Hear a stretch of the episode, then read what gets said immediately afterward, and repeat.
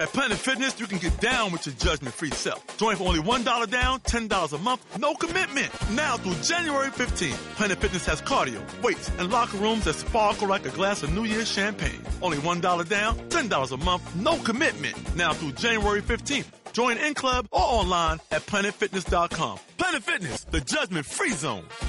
Offer expires January 15th. Stop by any of our 15 area locations. Annual membership fee applies. Participating locations only. See club for details.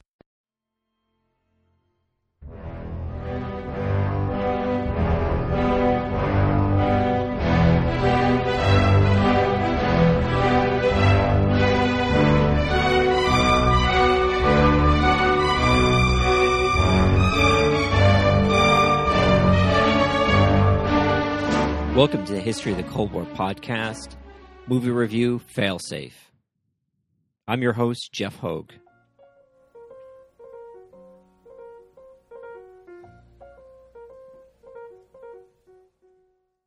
Hello, Cold War fans. Today we're going to be looking at the 1964 film Failsafe by director Sidney Lumet.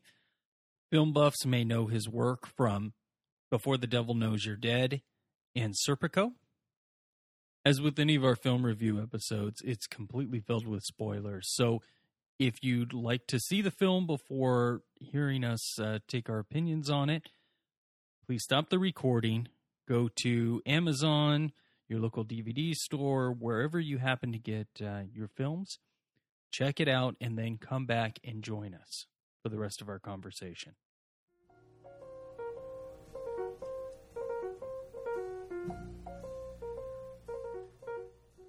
So today we're going to be reviewing the, the film Failsafe, which came out in 1964, uh, just like uh, our last movie review, uh, Doctor Strangelove, or How We Learned to Love the Bomb. So we're going to be making a lot of comparisons uh, between the two movies, and I'm going to start with just some few facts uh, about the movie just to get us started.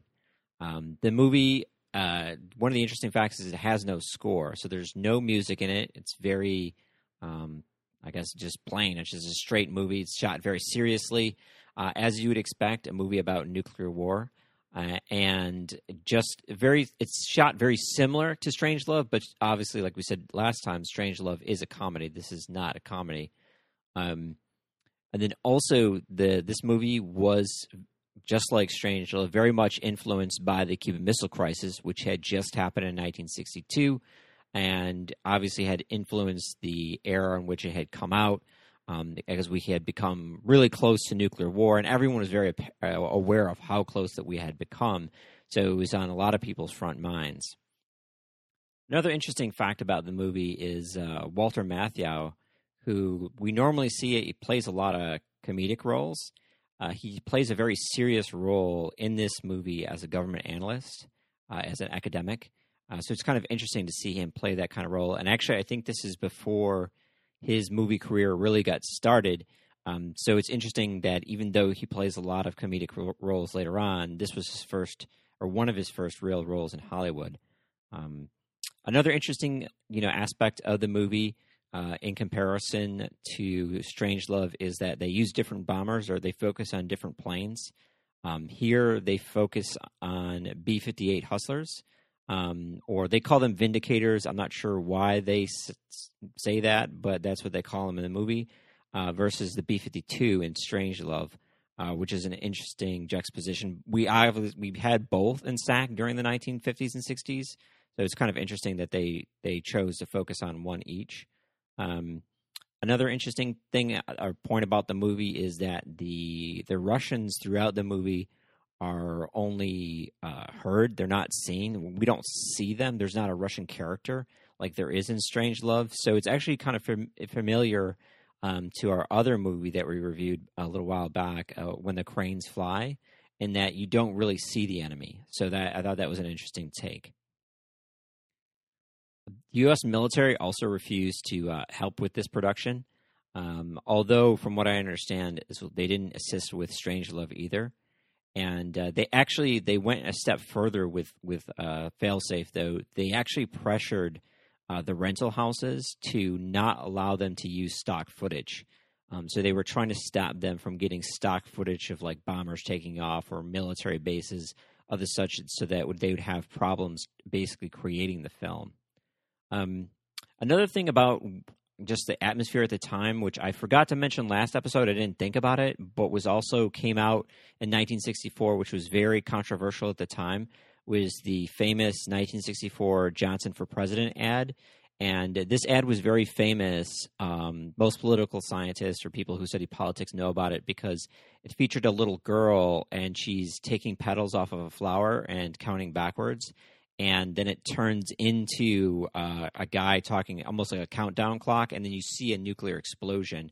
Um, and that year, there was a big heated race between uh, Goldwater and Johnson. And of course, Johnson was not ambiguously making the point that as other Democrats had made, that Goldwater was was it was crazy and that he could cause a nuclear war. So they were very much, you know, blowing up these concerns or these thoughts around nuclear war during the election. So that I just wanted to point that out as well. Um, another interesting fact about the movie is that the film writer uh, Walter Bernstein uh, was blacklisted from Hollywood for being a communist uh, although he wasn't, or he maintains that he wasn't, from 1954 to 1958 uh, during the McCarthy era. So that was kind of interesting. And uh, they also did it in 2000. They did a TV remake uh, starring George Clooney, uh, although the TV version was shortened slightly. And also another one of the uh, the stars in the movie, the translator is actually J.R. Ewing of Texas. He's in the, he's in that the drama in the 1970s. Not only that, we see Dom DeLuise, uh, famous sidekick to Burt Reynolds in a lot of the 70s movies. Uh, critics actually loved this movie, uh, but its box office performance was very poor. Uh, part of the reason is because it came out exact or right after a Strangelove in the same year.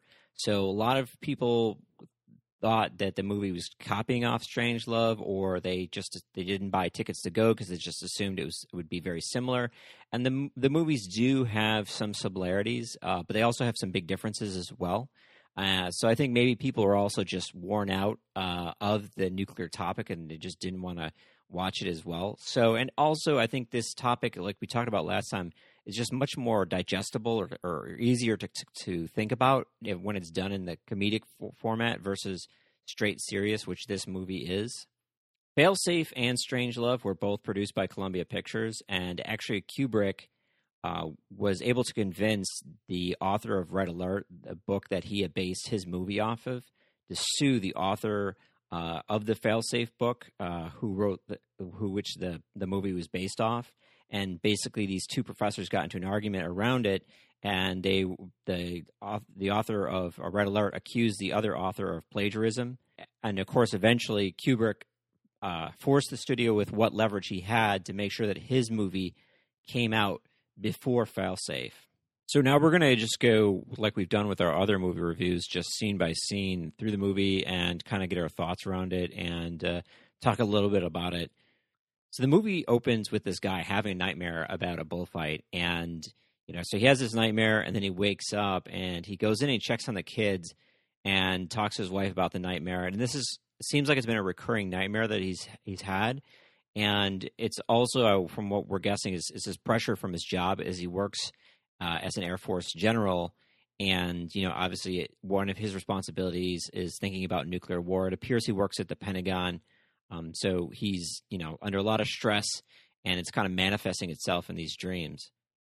So we flash to DC and there's a dinner party and a group of, um, I would say, I guess like aristocrats, you know, famous people. They don't really tell us who these, these folks are, but, you know, you could tell that they're well to do.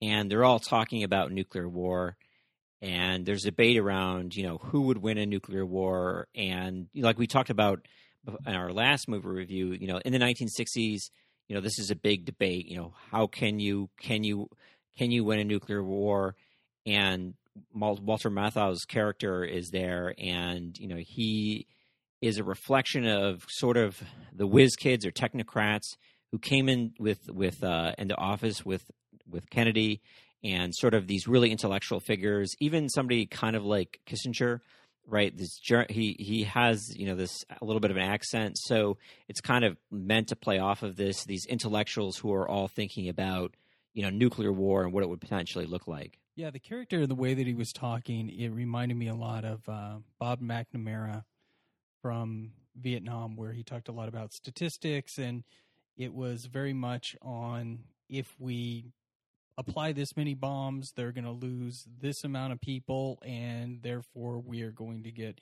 a strategic advantage. And uh, it's very uh, statistics and probability based. Um, and of course, as anybody who's in statistics, one of the beauties is is that you never have to be 100% correct. Yeah, to me, he came off as um, almost like a modern day social media marketer. The extremely disturbing aspect being that he's not talking about uh, selling some sort of product and the breakdowns that you would get on each stage of the funnel. He's talking about human lives.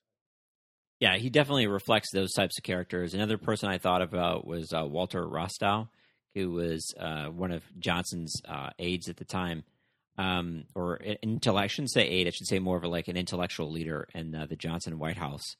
Um, we also see Walter Matthau kind of makes a joke about who would win in a post-apocalyptic world, which I thought was kind of funny um, and interesting in that he was saying that it was going to be prisoners and accountants. uh, insurance accountants, I think it was, uh, because you know they would both be in somewhat uh, safe positions, and like who would win? You know, either the accountants who had were were more intelligent, or the prisoners who were more violent. Um, so, and everyone kind of liked that kind of, I guess, game, if you will, about thinking out what nuclear war, what all the different potentials.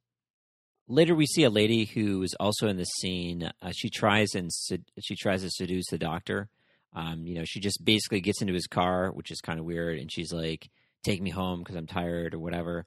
And then you know they they get into his car and he starts driving her. And then at one point, you know, they're they're kind of talking about nuclear war still, and you know, how, I guess she's attracted to him, and uh, she tries to get fresh with him. She tries to like make out with him, and then he slaps her and tells her like, "You're not my kind." And I thought that was an interesting juxtaposition because normally I would imagine movies from this time period, it would be the guy that would kind of get fresh and get slapped. But it was a weird reversal here where she tries to come on to him and then he just slaps her in the face. Um, so I thought that was kind of odd to say the least. So then we flash to the next scene, and we go to this uh, SAC base. Uh, so the, you know, there's this Air Force colonel who gets a strange call, and he runs out, and uh, he I guess he goes to this old apartment building, and then uh, meanwhile, this general wants to speak with him, and then he basically has to go and track him down. And when he tracks him down to this location, I'm not 100 percent sure, but it looks like his he's those are his parents he's with um, they appear to be two older people who potentially biologically could be his parents, and they also appear to be alcoholics in kind of like a flop house. And it's a very like awkward scene. Uh, and I could tell like the general wants they get into the car because the general's like, "Are you all right?" And the guy's like, "Yeah, yeah, I'm, I'm on my way. Let me just get my jacket." And he, they go out to the car, and I could tell the general wants to talk to him about it, but he doesn't because he's like he's not sure how to start that conversation like hey man like are those your parents or whatever? But he doesn't and he just decides to go with telling him the reason why he hunted him down. He's like you know these congressmen are in town and we need to show them around so we basically need to babysit these guys and tell them about how great our base is so that we can ensure funding uh, which makes sense because you know at this time you know this uh, we're, we're spending billions of dollars in on defense, and you know this is the birth of the military-industrial complex. So the military and the Air Force uh, are are trying to justify why they're spending this much money.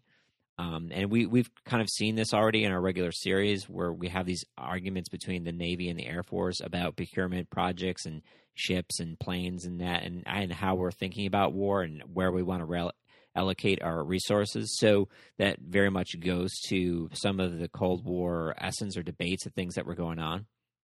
Is this something where the congressperson would request to, to see the base, or would it be something where the Air Force would invite them down? They could demonstrate, you know, how competent they were and how well they spent the money. And oh, by the way, we also need military weapon X if you could get the funding for us? I think it was definitely both. Uh, there were times when you know, and to this day, the military you know invites in uh, politicians uh, because they want to get funding from politicians, right? They, they, and then also they want to show politicians that they're spending the money wisely or you know what they're getting for it. Politicians as well, they want to make sure that you know that that the investments that they're making, the the you know the bills that they're voting for make sense. Um, also, you know, if if the bases in their home districts, they want to make sure that they go there and, and people know who they are, um, because you know those military bases bring jobs to their districts. And you know those jobs that, that, those people have those people vote. So you know it it gets into this incestuous thing we talked about before about politics and defense and and whose interest. Um, so yeah definitely both would, would have occurred.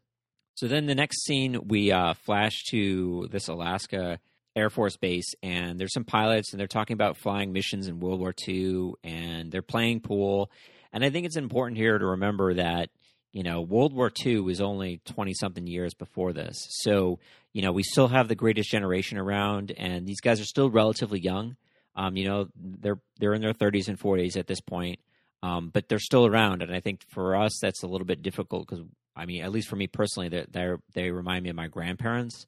Um, so it's a little bit of a different scene, and they're talking about how the younger generation, in this case, the silent generation, um, are you know they're just not the same as as the guys were in World War II, and they talk about how things are just much more complex, and they just they just don't have the personal connections with the crews that they used to have.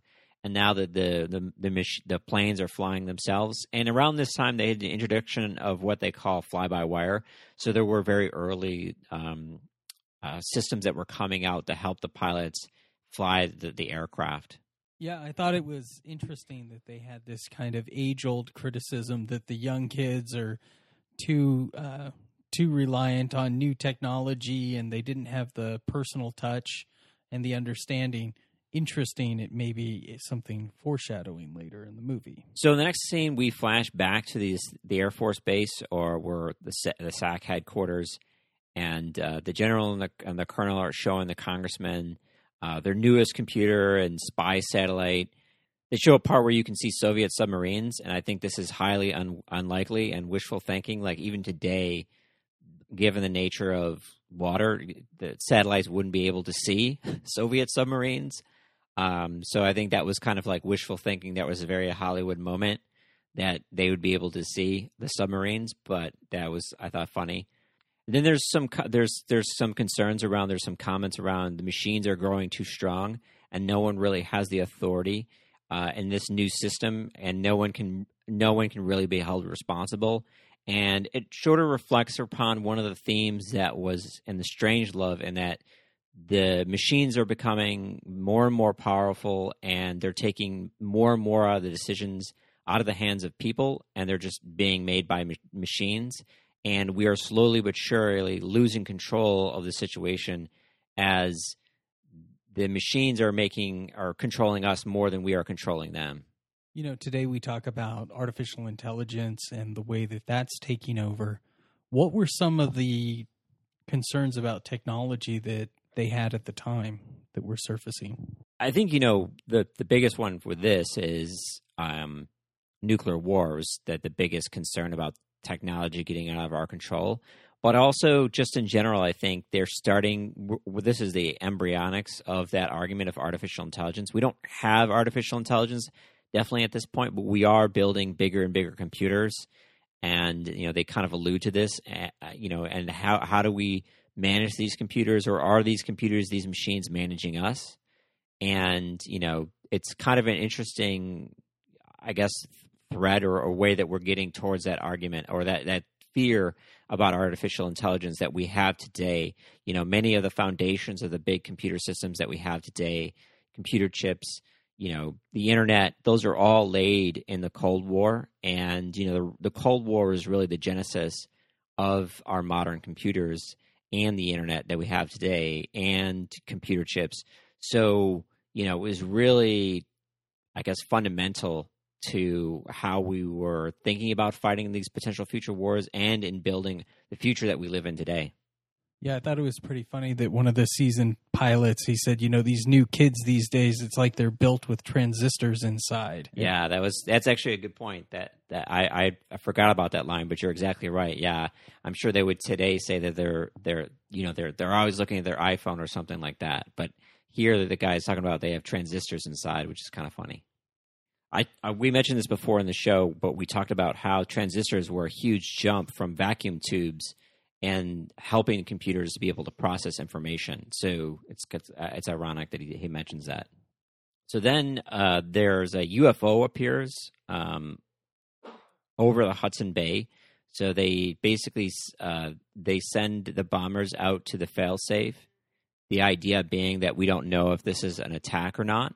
And if you remember from last time, what we talked about with Strange Love, the fail-safe zones are in, in, reference to Operation Chrome Dome, or these areas that were set up as kind of holding patterns before the would give the bombers the orders to go into the Soviet Union to drop their bombs. Right. Um, so the bombers, in this case, start heading towards their fail-safe zones. So then we flash back to DC, and we're in the war room and uh, Walter Matthau is there giving a presentation about a what a limited war with nuclear weapons would look like, and, basically, um, you know, can you have a limited war with nuclear weapons without it going into a full scale nuclear war? And they start having a debate around this, and the generals make you know some good points about you know it you know who's making policy so meanwhile, the uh, UFO disappears from the radar screens, and they go to the next stage of readiness. And the bombers reach their fail-safe zones, and uh, the the go conditions they set the go conditions to green. And it turns out that there's just a plane off course, which is a commercial flight.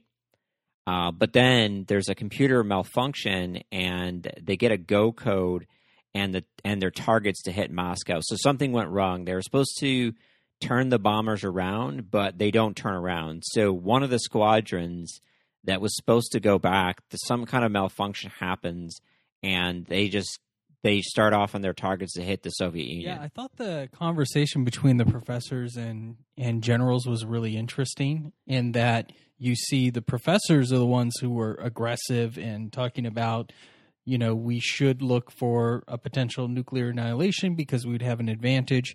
And the generals are the ones who are backing off and saying, you know, we really don't want to engage and we don't want millions of people to to to die. Yeah, I think it introduces a weird juxtaposition where you have uh, the general, in this case, General Black, is more peaceful. He's trying to find a peaceful solution to the situation or not having it escalate to nuclear war. Whereas Walter Matthau's like, yo, man, just go for it. And, it, you know, it is true. During the Cold War, you know, it, it wasn't, I think the, the common image we have or the trope that we have is that you know the generals uh, you know just like our last movie like with walter c scott uh, who played the general in Strangelove. The generals are pushing for war, and you have the civilians who are, are kind of against it.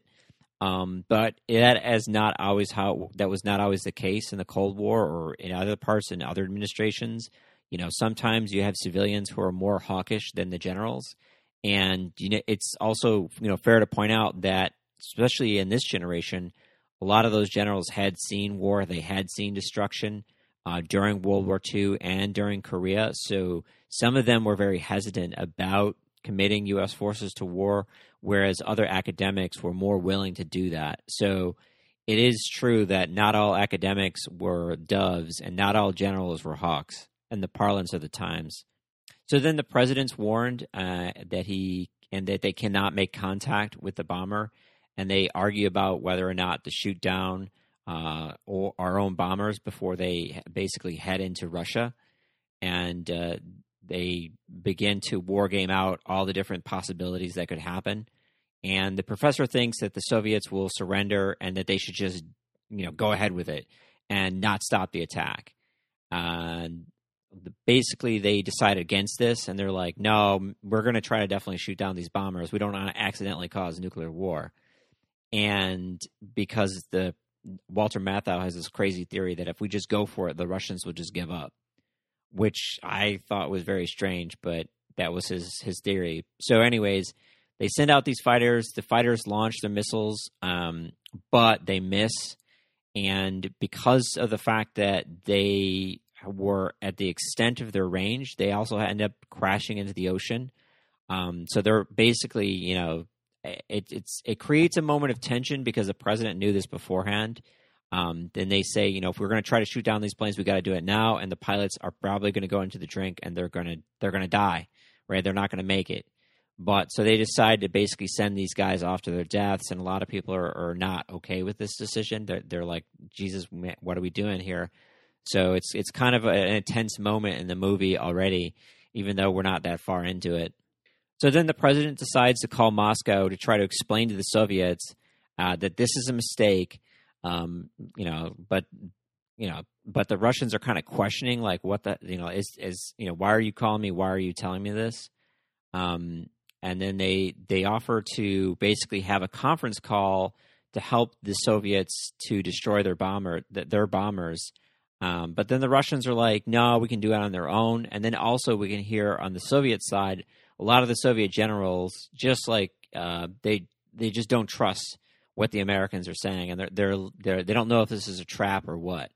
So then it it turns out that the Soviets are jamming, uh, are obviously they're jamming our communications for our bombers, and they agree to lift the communications so the president can try and convince the crews to stop their bomb run. Um, but he tries, he, he gets through to the group commander, which we saw earlier. It was one of those World War II pilots.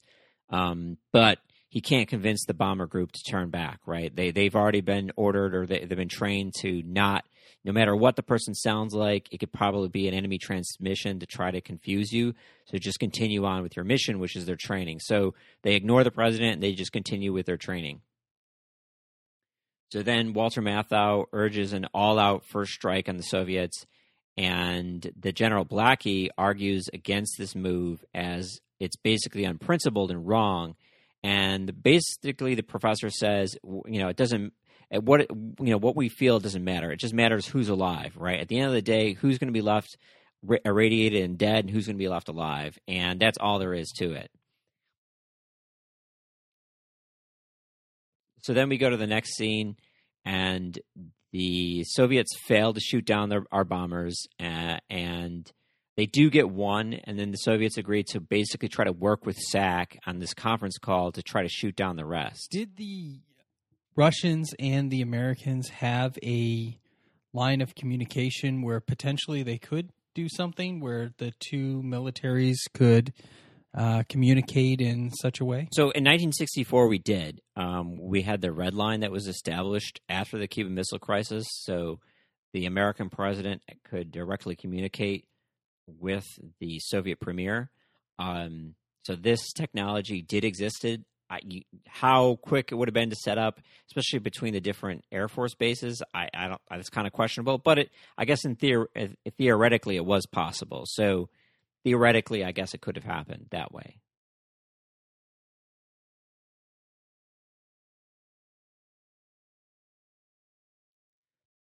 So then we give uh, the Soviets some of our technical data to help them basically blow up our planes. And uh, the colonel advises the general that you know that the politicians can't be trusted, and that we should just launch a first strike because he's like, "What are we doing? Like we're giving up our own guys. They're going to shoot down our own people. You know, we we can't make this decision. You know, we can't do this. This might be all just a Soviet trick." And the colonel then kind of has like a freak out, and he knocks out the general and then you know he basically he tries to launch a first strike and uh, basically the MPs come and they have to arrest him. And it's just like a messy incident. And so he's arrested and taken away.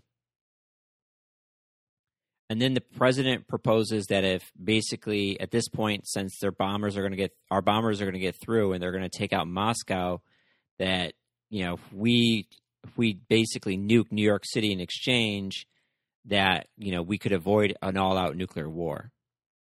So you know the Soviets basically agree to this, but you know they they obviously still want to. We still want to try to get the bombers if we can. Um, so the Soviets launch a barrage of SAMs, and they get a bunch. They get some of the B-58s, but not all of them. And then um, there's a few that get through. Eventually, they were able to find the pilot's wife, and they try to get her on the radio to try to convince him to stop. But he still goes ahead and he still drops the bomb. So we hear that Moscow is wiped out. Um, so then, you know, unbeknownst to us, you know, the president at one point called and talked to Blackie, and it turns out like he'd sent him on this secret mission. And the secret mission was he basically loaded up a B 58 with nuclear weapons. And of course, Blackie, as we saw in the beginning of the movie, his family lives in New York City. So now the general is about to drop bombs on his own family. And he drops the bombs and kills his wife, his kids, along with everybody else in New York City. And then, um, then he basically commits suicide afterwards.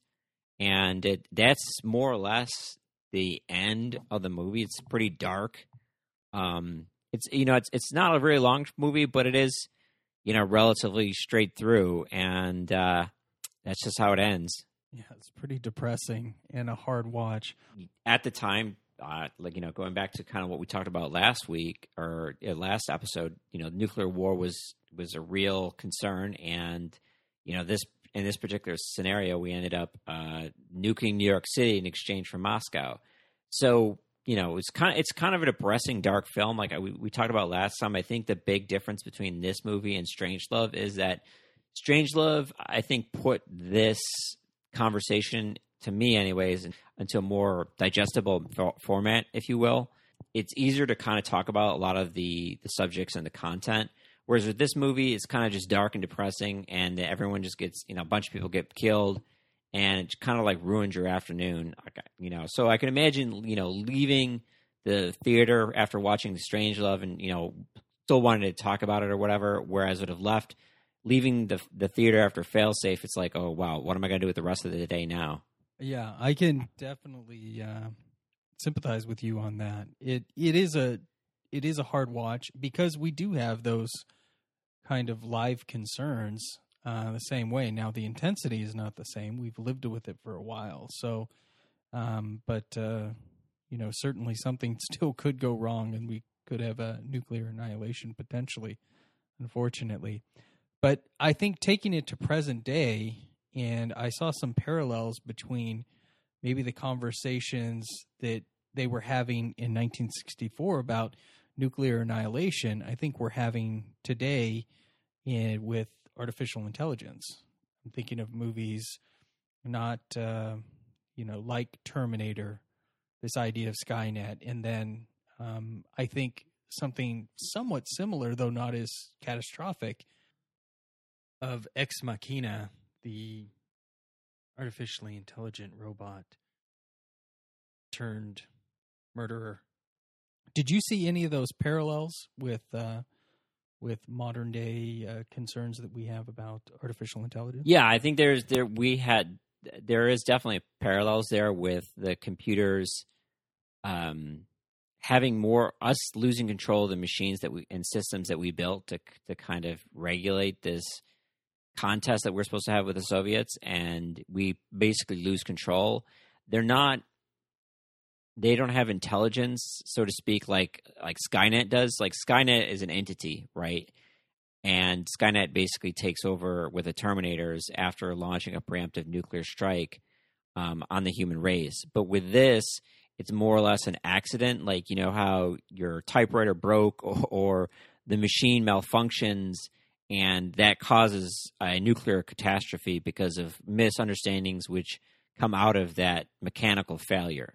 So this, I think, is just more. Back then, they were more interested or concerned about how mechanical failures or miscalculations could potentially lead to miscalculations, politically speaking, that could lead to the destruction of the human race.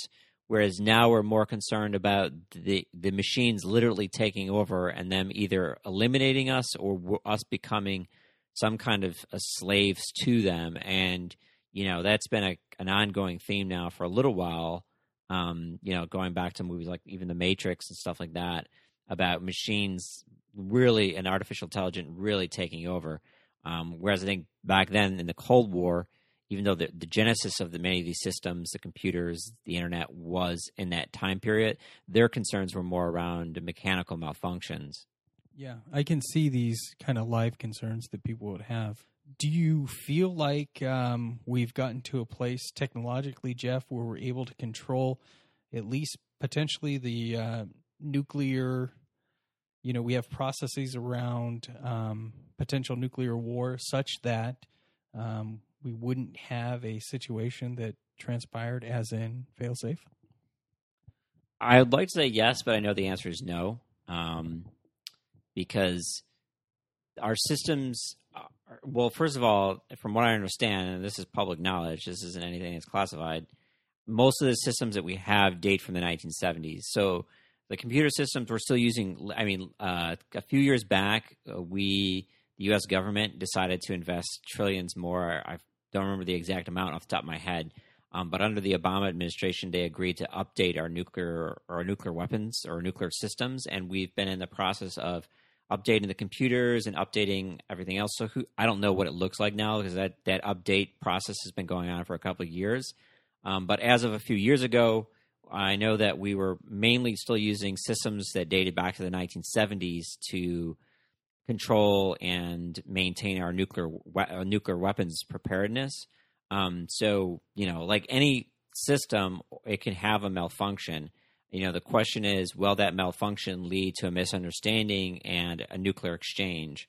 I think we've been extremely lucky that that hasn't happened, and we do have. There are fail-safe systems that prevent such things from happening, but you know, there's been times where we've had nuclear accidents or things have gone wrong. There's been times where we've come extremely close, and it's not just us, right? We we have our systems uh, that we have to, to maintain, but you know, basically China and Russia also maintains large nucle- uh, nuclear stockpiles, and we don't know. I mean, with certainty, how well they're maintaining their nuclear arsenals, and you know what kind of fail safes and safety systems and precautions they have in place. So you know, they could very well accidentally assume that we're doing something that we're not and accidentally launch an attack against us, right? And we we would we wouldn't know, right? We would just be like, oh, they're launching an attack against us. We have to retaliate, right? So I would like to say that this is something we don't have to fear, but it's that's not the case. I think you know I don't know what the percentage. I mean, I don't even know if I want to know, but I don't know what the percentage is around the likelihood of something going wrong and us having a nuclear exchange with someone by accident. But you know, uh, these these are real concerns still that we live with today. To go back and, and trying to put ourselves in the mindset of 1964, what did they think the end game was going to be? So I, there wasn't a consensus as to what the end game was. Um, there were a couple different theories about how it would end up. Um, you know, th- there was a theory that uh, you know, number one, there was a theory that we're going to have a nuclear war. It's only a matter of time. We're going to be able, these two, the United States and Soviet Union, uh, two biggest kids in the block. There can only be one. There can only be one, and we're just going to go for it at one point. And that was the one fear, concern, theory that we were eventually, no matter what happened, going to have a nuclear confrontation, because all of history and humanity pointed itself to that. That was the theory. Um, the second theory at the time that you know that I've read or heard about is that um, you, one of the systems would collapse, and as it started to collapse, it would it would you know its death throes potentially launch nuclear weapons, uh, or you know would remain uh, even if its its economic system collapsed, it would still retain its missiles and still remain a threat. Um, a lot of people, especially in the 1970s, it's kind of funny. Um, they thought that the Soviet Union economically would overtake the United States because they just thought socialism was a better system.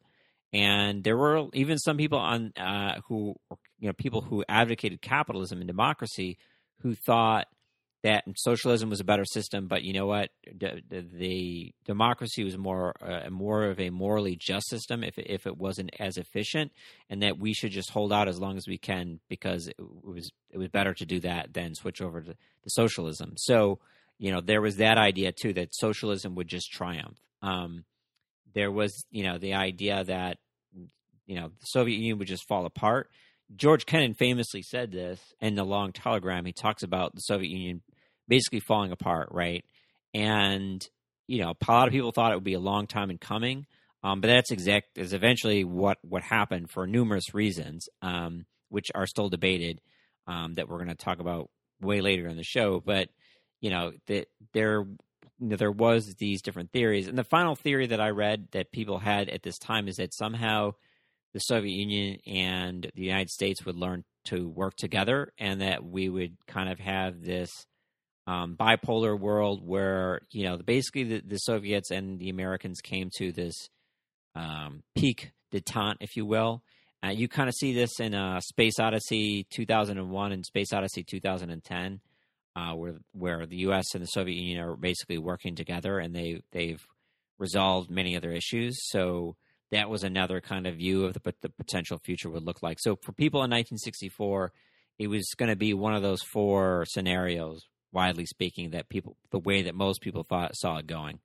Any final thoughts? I think the movie's an interesting movie. I definitely would check it out because it does go well with uh, Strangelove. It is interesting compare and contrast. Um, if you are interested in what potentially nuclear war would have looked like during the Cold War, it's another interesting watch.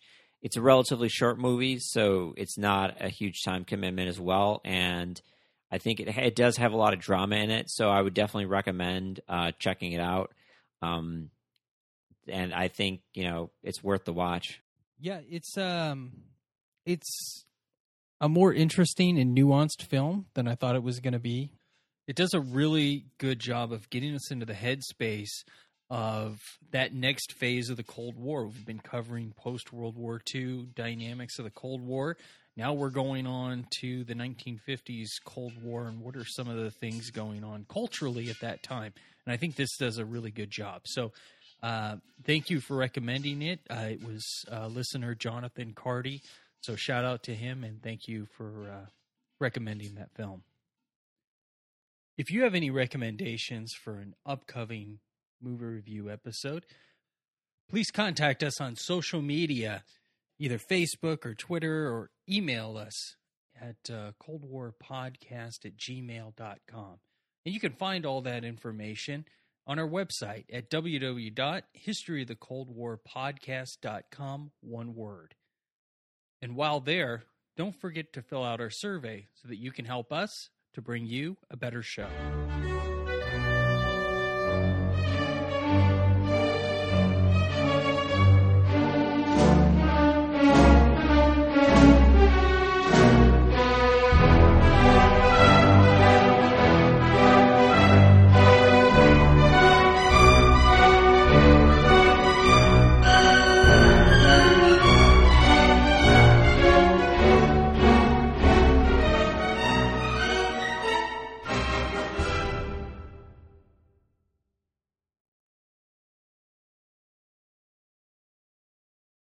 At Planet Fitness, you can get down with your judgment-free self. Join for only $1 down, $10 a month, no commitment. Now through January 15th, Planet Fitness has cardio, weights, and locker rooms that sparkle like a glass of New Year's champagne. Only $1 down, $10 a month, no commitment. Now through January 15th. Join in club or online at planetfitness.com. Planet Fitness, the judgment-free zone.